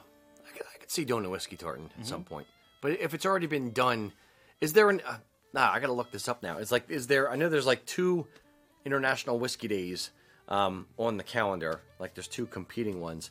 Um, a couple different whiskeys have their own tartan. Like, I would be curious if there are existing whiskey tartans, how many there are. Uh, you don't want to water down, no pun intended, a market that's already Yeah. has multiple tartans representing the thing. Mm-hmm. I don't know. You gonna put a pin in that? Indeed. I'm to contact Bowmore, 15 year old Scotch, and see if they uh, if they need a tartan. Um, no, I could. I like doing tartans. I like designing them. It's fun. The kilts and culture tartan. That could be. Well, that's cl- that's cl- that'd be a, a good. it would be close. pretty good, f- reasonable for whiskey. It doesn't have the doesn't have any green in it, but it's got the brown and the gray. Um, I want to say Laphroaig has uh, orange in it too, uh, like an orange stripe. But uh, Okay. Yeah, it's it would either have to be like all if it's for a specific whiskey, either using the ho- corporate colors, or it would have to be like brown and green and gray. You know, brown for the peat and green for the for the moss and gray for the smoke and blue for the water and whatever, and black for the people who died making whiskey. I don't Carrying know. the barrels. heavy barrels. Yeah, brown for the barrels. Yeah, um, yeah. You, you'd have to do something like that, but it's I don't know. Hmm. I don't know how much. Yeah, I don't know. It could be good. It'd be a project. I may have to try it now just to do mm-hmm. it. I don't know. I don't know if I could top the K and C tartan, the kilts and culture tartan. That's my new. It's, It, uh, it's I'm I'm not trying to break my own arm to pat myself on the back, but uh, I think it may be my my my new current favorite. We'll is, see. is it a mic drop situation? It's never mic. Like I'm not dropping the mic and walking out of the room. Like it's. I can't. I gotta make money. Yeah, that's true. I gotta do this for a living, Max. I mean, it's no. I mean, uh, what's our other scenario? Having Lucas with a box of crayons downstairs, designing. drawing tartans on masks. uh, I need more scotch. It's like Harold, the purple crayon. All right, enough of this silliness, Mr. Mac. Throw the next Alrighty. one. So we have Kerplunk eight zero one one. Kerplunk. Kerplunk. I was in the U.S. Army, and now I'm a 32 degree Mason. If I were to, to purchase accessories for Army and Mason, would it be okay to wear them with my Douglas tartan kilt? Yeah, I don't see any reason why not. Um, whether you're a 32nd degree Mason or a, a member of the U.S., any of the armed services, um, it is something that you've earned. You've gone through steps to become this thing. You've earned the right to do that thing. So I would say, yeah, it'd be fine to wear any Masonic accessories or Army accessories or Army Sporran or whatever with your clan kilt. I see no problem with it. Now, are you? Would you? What would your thoughts be on, let's say, a army kilt pin, a Masonic buckle, a one of the two sporran? Would you want to have all the accessories be one, or would you do like the buckle, kilt pin, the metal bits in one, and then the other one? It's that to me is is a personal personal preference. It's I wouldn't do I wouldn't mix a clan tartan with a clan with a different clan crest. So like a Stewart kilt pin on a Campbell kilt or something like that. I wouldn't do that. That being that being said, for a a, a brotherhood or or a, a group like that that you belong to, whether it's the you know the army or, or Masonic stuff, I would I don't see any problem mixing and matching those. For me personally, I'd probably pick two things. I would pick the clan tartan I wanted to wear and a single theme of accessories. And it doesn't have to be Masonic kill pin, Masonic belt buckle, Masonic sporran, Masonic plaid brooch, Masonic earrings, Masonic, you know, lapel pin, Masonic cap badge, whatever. It's Masonic tattoo. It, it could be, you know, just a regular day sporran, a, a, a fancy, like the Fenrir buckle, and a Masonic kilt pin. Like, I would do one little bit just to kind of eh, fly the flag a little bit for that thing. Other people would completely disagree and they would say, No, I'm a Mason. I'm damn proud of being a Mason. I will wear everything Masonic, cufflinks and cap badge and everything simultaneously. Um, some people will want to say, Well, I am a I, I am a McDonald, so I'm going to wear my McDonald kilt. I am a Mason, so I'm going to wear this. I served in the Marine Corps, so I'm going to wear that. I was a firefighter, so I'm going to wear a firefighter cap badge. I was also, you know, and and and and and and and. So you can take this to the nth degree if you want. There is a there's a, a level of watering it down because you're trying to represent everything simultaneously, which means individually less for any one of the individual things. Um, but you can do either or. It's personal preference. I don't see a problem with it either way. No, I, I I agree. I think it's definitely personal preference. Like for me, I would, me personally, I would do do the whole theme. It would be all the similar. All NASCAR, all That's the time. Exactly. Yes, patches. May all seventeenth. over Can't get here your quick kilt. enough. Um, unfortunately, I won't be able to go to any of them. Uh, no fans allowed. Wah wah wah. hey, but at least we're running. yeah, it's not like the NHL. Sorry, tangent. But yeah, it's I I for me I like the uh, the whole thing to to flow. So I would I would have the multiple sets. I would do you know buckle, kilt pin at minimum the same, and then with the sporrans you have your options. Then again, do you go day sporran? Do you go hunting sporran? Do you go with all the the variables that there are with those? So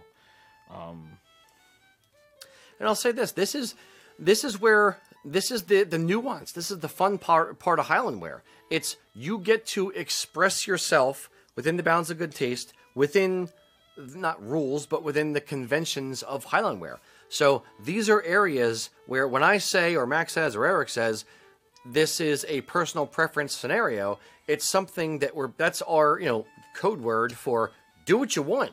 This is a cool area where you get to do express a little bit of personality or have a little bit of fun and not break rules finger quotes um, eh, where otherwise like we're saying you know you don't wear an eagle feather that's breaking a rule period um, or breaking a convention. So it's these are the areas where there is fun there is nuance there is a little bit of gray area for you to be able to express your own personality and that has to be part of this as well this is your outfit. This is you wearing what you want to wear. So this is the area where you get to express that and have a little bit of fun with it.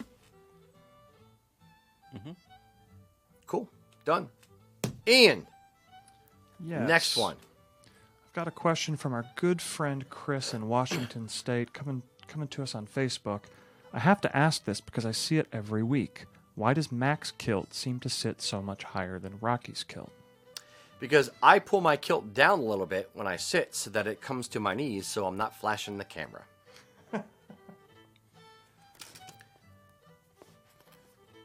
That's about it. It's it's just basically how we sit. Strategically, I pull mine down a little bit. Um, that's it. It's camera tricks. The magic behind the. Uh, Exactly. Mac likes to wear everything up by his nipples. He is going to move to Florida in a few years. Sweet. And fits straight in. Humidity. He loves humidity. uh, yeah. Uh, better get better stock up on Body Glide. well, All right. Next question, Mr. Ian. Okay, let's go with a question from Eric on YouTube. He says there are several loose long threads on my great kilt. Is this normal? Is there a way to fix this? Isn't that the question we asked, we answered earlier in the show? My apologies. I did not I did not catch that one. Um, let's go to a different question then from Brendan on YouTube. Can I wear a charcoal Braemar jacket and vest for black tie?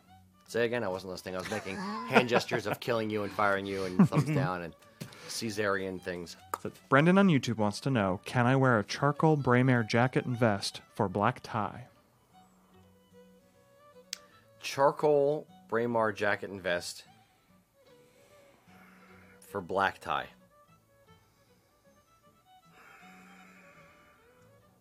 Uh, it depends on how truly black tie it is and how how comfortable you are standing out. Black tie typically means black tie and black jacket and vest or and or vest um, or and vest the uh, and and a, a very formal it's a structured thing so changing your jacket over to charcoal brings the, the, the level of formal the formality down a bit it's going to look more earthy i like the look of it um, but it's not formal it's charcoal um, Adam uh, had a story about this. Basically, his brother had a wedding, and his brother said, "It's a formal wedding, so just you know wear what you want."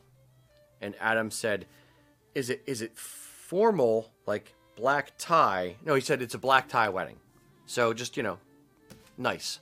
And Adam said, "Is it is it, is it black tie like formal, or is it just like nice or a suit or, or, or casual?" And he's like, "Oh, you know, it's like it's like it's casual. It's like black tie." Like, no, no, no. Those things th- those things don't connect. It's black tie or it's casual, or it's black tie or it's smart day wear. It's not the same thing. Um, so I would say if it is a an event that you're attending, get clarification from the event organizer. If it's a wedding, that is your your college roommate. Um, call up Johnny and say, "Yo, Johnny, you said black tie in the thing. Is it actually black tie or is it like just like a nice suit kind of thing? If it is the St. Andrews Society and they are having a formal black tie event with a scheduled, you know, seven course dinner and there's like, you know, all kinds of pomp and circumstance, then they probably actually mean black tie, not charcoal Braemar. Yeah, I I echo everything you say. Yeah, it, it, but it's always better to err and call whoever's hosting the event, or if someone's been to that event multiple times, just hey, how what is their level of black tie here? Because you said that there people are using that term differently, and it's kind of got to gauge where where exactly on that scale they mean. Yeah. It's I I would say this.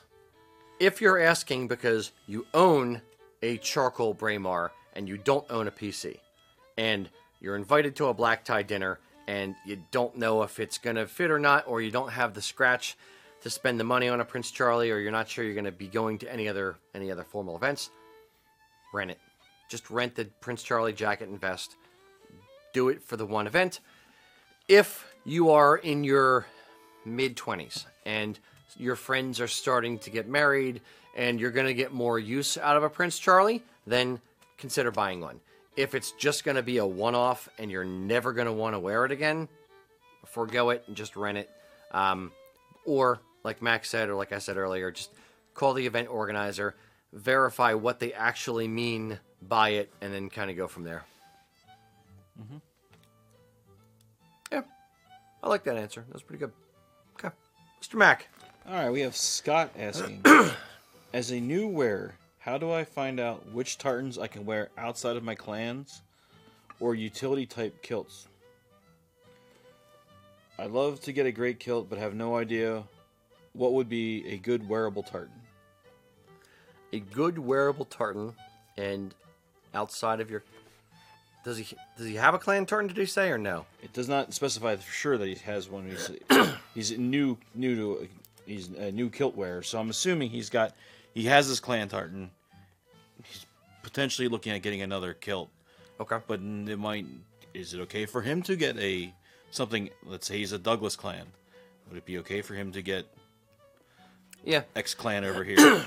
I would say this um, on our website if you type in your surname whether that's douglas whether that's reed whether that's mcmichael whatever it is type your, your surname your, your last name or the last name of your scottish ancestor if that's the way you're going into the search bar and it will pull up associated names or associated tartans for that name. If there is a particular tartan that you like great. Have at it get that one if there is nothing that you like or there's no name associated with it, then look for universal tartans or district tartans that you like because those are not necessarily associated with a clan. Other people will say, well, you know, consequences be damned. I'm going to wear the tartan I want to wear just because I like the look of it, period. Fine, have at it. Um, there's no hard and fast rule of you're not allowed to wear it. There are conventions, there are not rules. So if you are a, uh, don't know, if you're a Buchanan and you hate the Buchanan tartan and you want to wear a McDonald tartan or a Stewart or whatever, then you can wear it. There's nothing stopping you specifically from wearing it. You may get questioned. You may, hey, is that your family tartan? And you say, nope, this is the McDonald tartan. I just really happen to like this one. I am a Buchanan. My other Buchanan kilt is at home. Um, or just be be prepared with some kind of shtick to, to regurgitate to people as they ask you the question because they will. Um, there are also, as I said, Universal Tartans, Scottish National, American Heritage, Royal Stewart, you know, the list, Black Watch, the list goes on of what you can wear that anyone can wear that aren't necessarily associated with a clan. So that would be another good option for you. yeah i mean i started off with getting a family associated tartan and then have kind of spiraled off from there although i kind of end up Spiraled. kind Death of spiral. ended up with a lot of associated because McMichael's a sept of Stewart, so a lot of what I have is along those lines. Um, but you just I've kind of found out. Well, I wear more of this color. I want one to go with like being a Penn State fan. Like I wanted something that was blue on the blue scale, so I went and looked for something that that spectrum. So it's along of certain things that I wear on a normal basis, or certain colors I wear on a normal basis. I've also found me myself going after those those tartans that oh this one I can wear a lot more stuff with, or this one I can wear more stuff with, and kind of going that way with it too. Yeah, it's ultimately again it's personal preference. It's there are people who will buy tartans strictly because it means something to them. They are ascribing a meaning to the cloth, to the pattern, and to the history that is tartan, and they will say, "I will only buy my clan tartan." There are others who say, "I will wear what I want to wear when I want to wear it because that's just me. I'm a free spirit." There are people who will kind of split the difference, and they try to have some association or connection to a tartan, no matter how vague. Uh, so it's again, it boils down to personal preference. There is no one right answer. There are conventions, there are not rules. You do you. Cool. I think we have time for about two more, maybe three. Mr. Ian, lay it on me. I've got Big J joining us on Big Twitch. J. Twitch? Yes. He wants to know Would a Highland shirt really work for the Highland Games, or is it considered semi formal? It's not semi-formal. Uh, Highland shirt is effectively it's made up. Um, it was made up. Uh, if I had to, I think Eric did a little bit of research on this. I want to say the 1950s ish. Um, there was kind of these piratey, fantastical, brigadoony, theatrical type shirts with laces up the front, a little bit poofy in the shoulders and or arms. A Highland shirt is not a historical shirt. It is a shirt designed in the 19th 1900s, eh, 20th century to look like something that would have been worn in the 19th century, 1800s. So it's this weird, costumey, quasi reality that just kind of became accepted and people started to wear. And it looks period enough that people accept it and either believe it or just like it. And so it's now a thing. Um, same kind of thing with grandfather shirts. Well, no, check that. It's the it's kind of the opposite thing with grandfather shirts. They existed and they continue to exist. They're not, let's say, 1800, but they may be early 1900s, late 1800s, that kind of time frame when the grandfather shirt came to be. So there's, but there's still a strong representation of you know, uh, working class feel to it, you know, salt of the earth kind of thing. And it still looks very, very Irish today. So that looks great with a kilt and it kind of complements it. Um, but neither of those are semi formal, they are both casual. So wearing it to the Highland Games, sure, absolutely. Wearing it to a dress dinner with a semi dress sporran you're kind of mixing mediums. I wouldn't like I'm in my brain I'm I'm trying to put a Highland shirt with an Argyle vest. It doesn't work in my mind. Do people do it? Sure.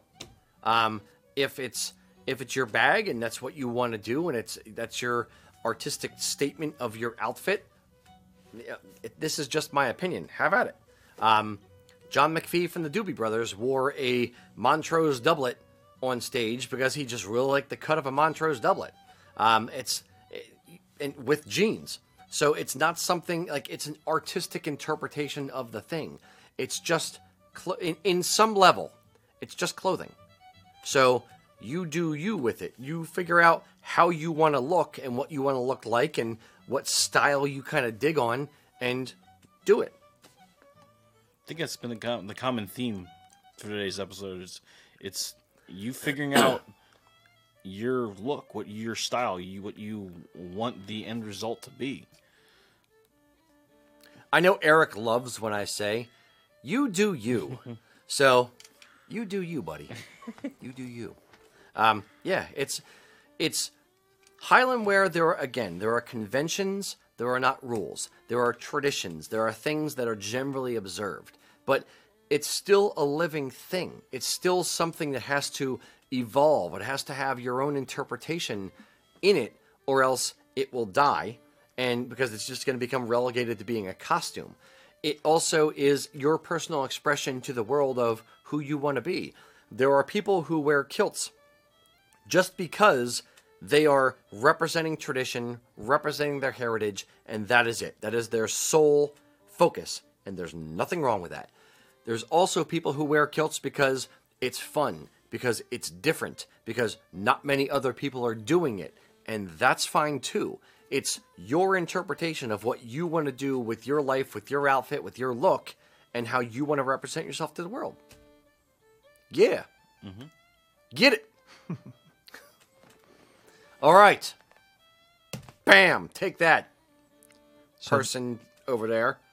So the uh, comment section is already having a rousing discussion about designing a "You Do You" tartan for the group. I want a you do you tartan as hideous as possible, screen printed with Eric's face right in the crotch because he hates when I say you do you, so I'm going to have to make him part of this. Absolutely. Mac, one more from you, then one more from the Peanut Gallery. All right, so we have this question we've had quite a bit, and we actually have Eric and Colleen um, asking it. Uh, so, have we had many or any people that want kilt, want a kilt or accessories, but are allergic or too sensitive to wear it?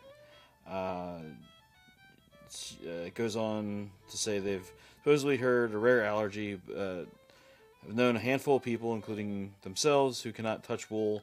Uh, they break out in a rash, or and they're wondering you know, what alternatives there might be, or how does one find out if they're allergic to wool?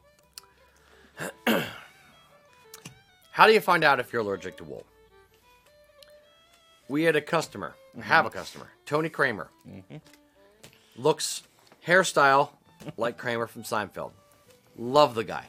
Um, he swore to me, he's, he's been a long standing customer, 15 years easy. Um, he swore to me up and down stack of Bibles that he is allergic to wool. He cannot wear wool. He will die if he wears wool. And wore it for year or wore our PV kilts for years. His wife, uh, wonderful woman, was trying to convince him that he wasn't really allergic to wool. He may be a little bit sensitive, but not allergic. Like he's not going to die. And he swore that he was. So we were at uh, Celtic Classic. We were selling off our wool kilts we used to do kilt rental. So we were, we were getting out of the rental business and we were selling off all the all the pre the old rental kilts. And I said, you know, he came into the booth and I was like, Tony, here's the deal. We got all these wool kilts. We're trying to sell them. You're not allergic to it. I'm going to let you borrow the kilt for the day because it, it's dry cleaned. And if you don't like it, if you're allergic, fine, give it back to me. I'll just dry clean it again and sell it off as a used kilt because it is. And he went home that night, put it on. Next day, wore it all day, and came back at the end of the day and said, "You know what? I don't think I'm allergic to wool." So some people believe they have a wool sensitivity or wool allergy, and there's there's varying degrees of sensitivity with it. In his case, he still has some. Like when he wears his wool kilts, if it's going to be hot and prickly kind of weather outside, he'll wear a pair of bike shorts underneath because he doesn't want to, you know, be in too much contact with it. But it's in the middle of winter, he's fine. Um, if you don't know if you have a wool allergy, I have a weird and original idea. You ready for this? I'm, I'm, I'm buckled in. buy this is this is it's it's borderline creepy but it would work buy a wool swatch of the tartan that you think you're going to want to get and use a safety pin pin it inside your underwear and wear it for the day if the wool swatch causes a reaction whether you pin it in the backside like on your bum um, so that way it's you're sitting on it all day and you're rubbing up against it. And if at the end of the day there's a visible reaction to the wool swatch of fabric, I mean like four by six or six by eight, whatever, of fabric pinned inside your underwear, nobody can see it. Don't worry, you're not gonna make a fool of yourself. Except, you know, your wife's gonna know. Um, if there's no reaction, then you're not really allergic to wool. If you're wearing it for a half hour. By the time you get to work, your butt is itching and you're you're you're sweating and you're breaking out in hives and you feel weird. Then then you know unpin it, take it out of the underwear, put it in the drawer. You know you're allergic to wool. It's a good minor cost test to figure out how sensitive you are to it without investing in a full kilt. That, my friend, is creativity. Pin a wool swatch inside your underwear. Never thought I would suggest that in my life, especially on recorded on video. Here I am telling people to pin wool inside their underwear. I was gonna say your allergies change throughout your life. Um, I wasn't allergic to bananas, but apparently I am now. Um, so it's one of those things where you may have you may have had a sensitivity, now you may not. Um, so yeah, you gotta just or like he's saying, pin it there, or or take a piece and rub it on your arm. You know, it's I don't necessarily you may say your arm, maybe like I was trying to do sensitive skin. That's what I was just thinking. Maybe like the like sensitive skin and have it in contact for an extended period, not just rub it, because rubbing it you could actually antagonize the skin. Yeah, that's true. But if you're wearing it against the sensitive area for you know a few hours, you'll get a it's a better litmus test of am I actually allergic or is this just psychosomatic or is it a minor sensitivity or is it only certain types of wool or whatever. Yeah, that's the other thing is how is the wool treated? It could be. It might not be the wool that you're allergic to. It could be the the, the process that it goes through. It could be uh, some sort of treating chemical that is on the wool on the material itself too. Yeah. So there's millions of different variables with this. Agreed. Millions. Pin wool inside your underwear. Who the hell thought of that? Ian, last one of the day. Okay. Love you guys. One more. We're going to go back to a good friend of ours, Sean, the most famous kilter in Ohio. Have any of the kilt makers ever built a customer's order, looked at it, and said, Dang, I want one of those? This is the inverse of a previous question. Yeah. Okay, great There- answer. Yeah, yeah. I mean, there's some that I, looking at, uh, I probably wouldn't have, wouldn't have been on my radar.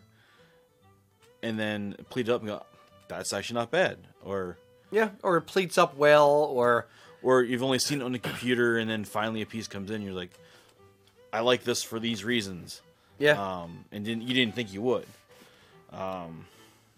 I'll say this: there's been some some custom weaves that we've done. Yes. we're looking like if a customer comes and says, "I designed my own tartan. Here it is. Here's the thread count. Here's the colors. I want to order a piece," and we weave the cloth. And I'm when I get the the order through, I might look at it and go, "Eh, it, it'll be fine, I guess." Um, it's not that I'm not the one wearing it, so I don't care. And then it comes in, and I'm like, "Hmm, that's not too bad." Um, I've had the opposite as well. I'd say Yeah. just like anything, it's there's ones that that surprise you both ways. Mm-hmm. Whether it's a an exceptionally good response where you thought it was going to be bad, or the opposite, or I thought this one was going to pleat up well and it ended up being horrible, or I thought this one was going to look you know junk pleated to the stripe, but this guy wanted it pleated to the stripe, and it actually kind of worked, and that kind of thing. So yeah, it's just like just like you guys. We're still learning in all of this. Mm-hmm. We just have the luxury of being able to see hundreds of different tartans come through the shop over the course of a, you know a month. So Yeah, and even with that, you'll look at something like, eh, and I'll look at it and go, yep. oh It's yeah, like yeah. we Mac have- and I will disagree on what is good and not, and he's allowed to be wrong. It's fine. uh, now everybody has their own opinion on what they like, and again, that's the beauty of this stuff. It's your personal opinion, and like I said, with with the tartan that I'm wearing, Royal Stewart weathered. there are people who saw this and went, ugh, that's kind of, it's too pinkish. I hate that. I would never wear that. I would only wear the Royal Stewart. And I'm the exact opposite. I don't think that's too pink at all. And the regular Royal Stewart is boring because everybody has it. But I really like the variation that this offers. So that's the beautiful tart of, or part about tartans is the the complexity and the differences and it's sometimes there are even subtle differences within the same tartan but that's the beauty of it is just changing one little thing could make an entirely different look mm-hmm. Yeah, cool. All right, boys and girls, we're about out of time, but I thank you for tuning in. Remember, we do this stuff first Friday of every month, and feel free to send us emails with your questions. We do try to answer them all on the show, and next time you tune in, we'll be here. Uh, That's why you're tuning in because we're here. I don't know. I'm I'm rambling. Long day. All right, boys and girls. Until next time. What? You're holding something up. What's Question of the day. Question of the day. Question of the day. Bum, bum, bum. What's your favorite scotch? Um, is it an Islay? Is it, you know, is, is there a particular brand that you like? Is there a particular year of a particular brand? Um, Lagavulin is w- my favorite. I'm now my my tastes are starting to change a little bit. I, I need to do another blind taste test and see how I feel about a few different scotches. But Lagavulin does an eight year, which we bought, and I was like, ah, yeah, I had the 16. I'd love to try the eight. Tried it, hated it. Um, 16, magnifique. So, what is your favorite scotch? You tell me. I want to know. That being said, until next time, boys and girls, Slanjava. Thanks for joining us, guys. Our podcast theme song is Gold and Guns by the Kilmaine Saints. If you have a question for us, you can ask it during our YouTube live stream the first Friday of every month at 3 p.m. Eastern Time. If you want to get social with other kilt enthusiasts, go check out the Kilts and Culture group over on Facebook. You can also find USA Kilts on Facebook, Instagram, TikTok, or over at our website, usakilts.com. Thanks again for joining us, and until next time, Slanjava.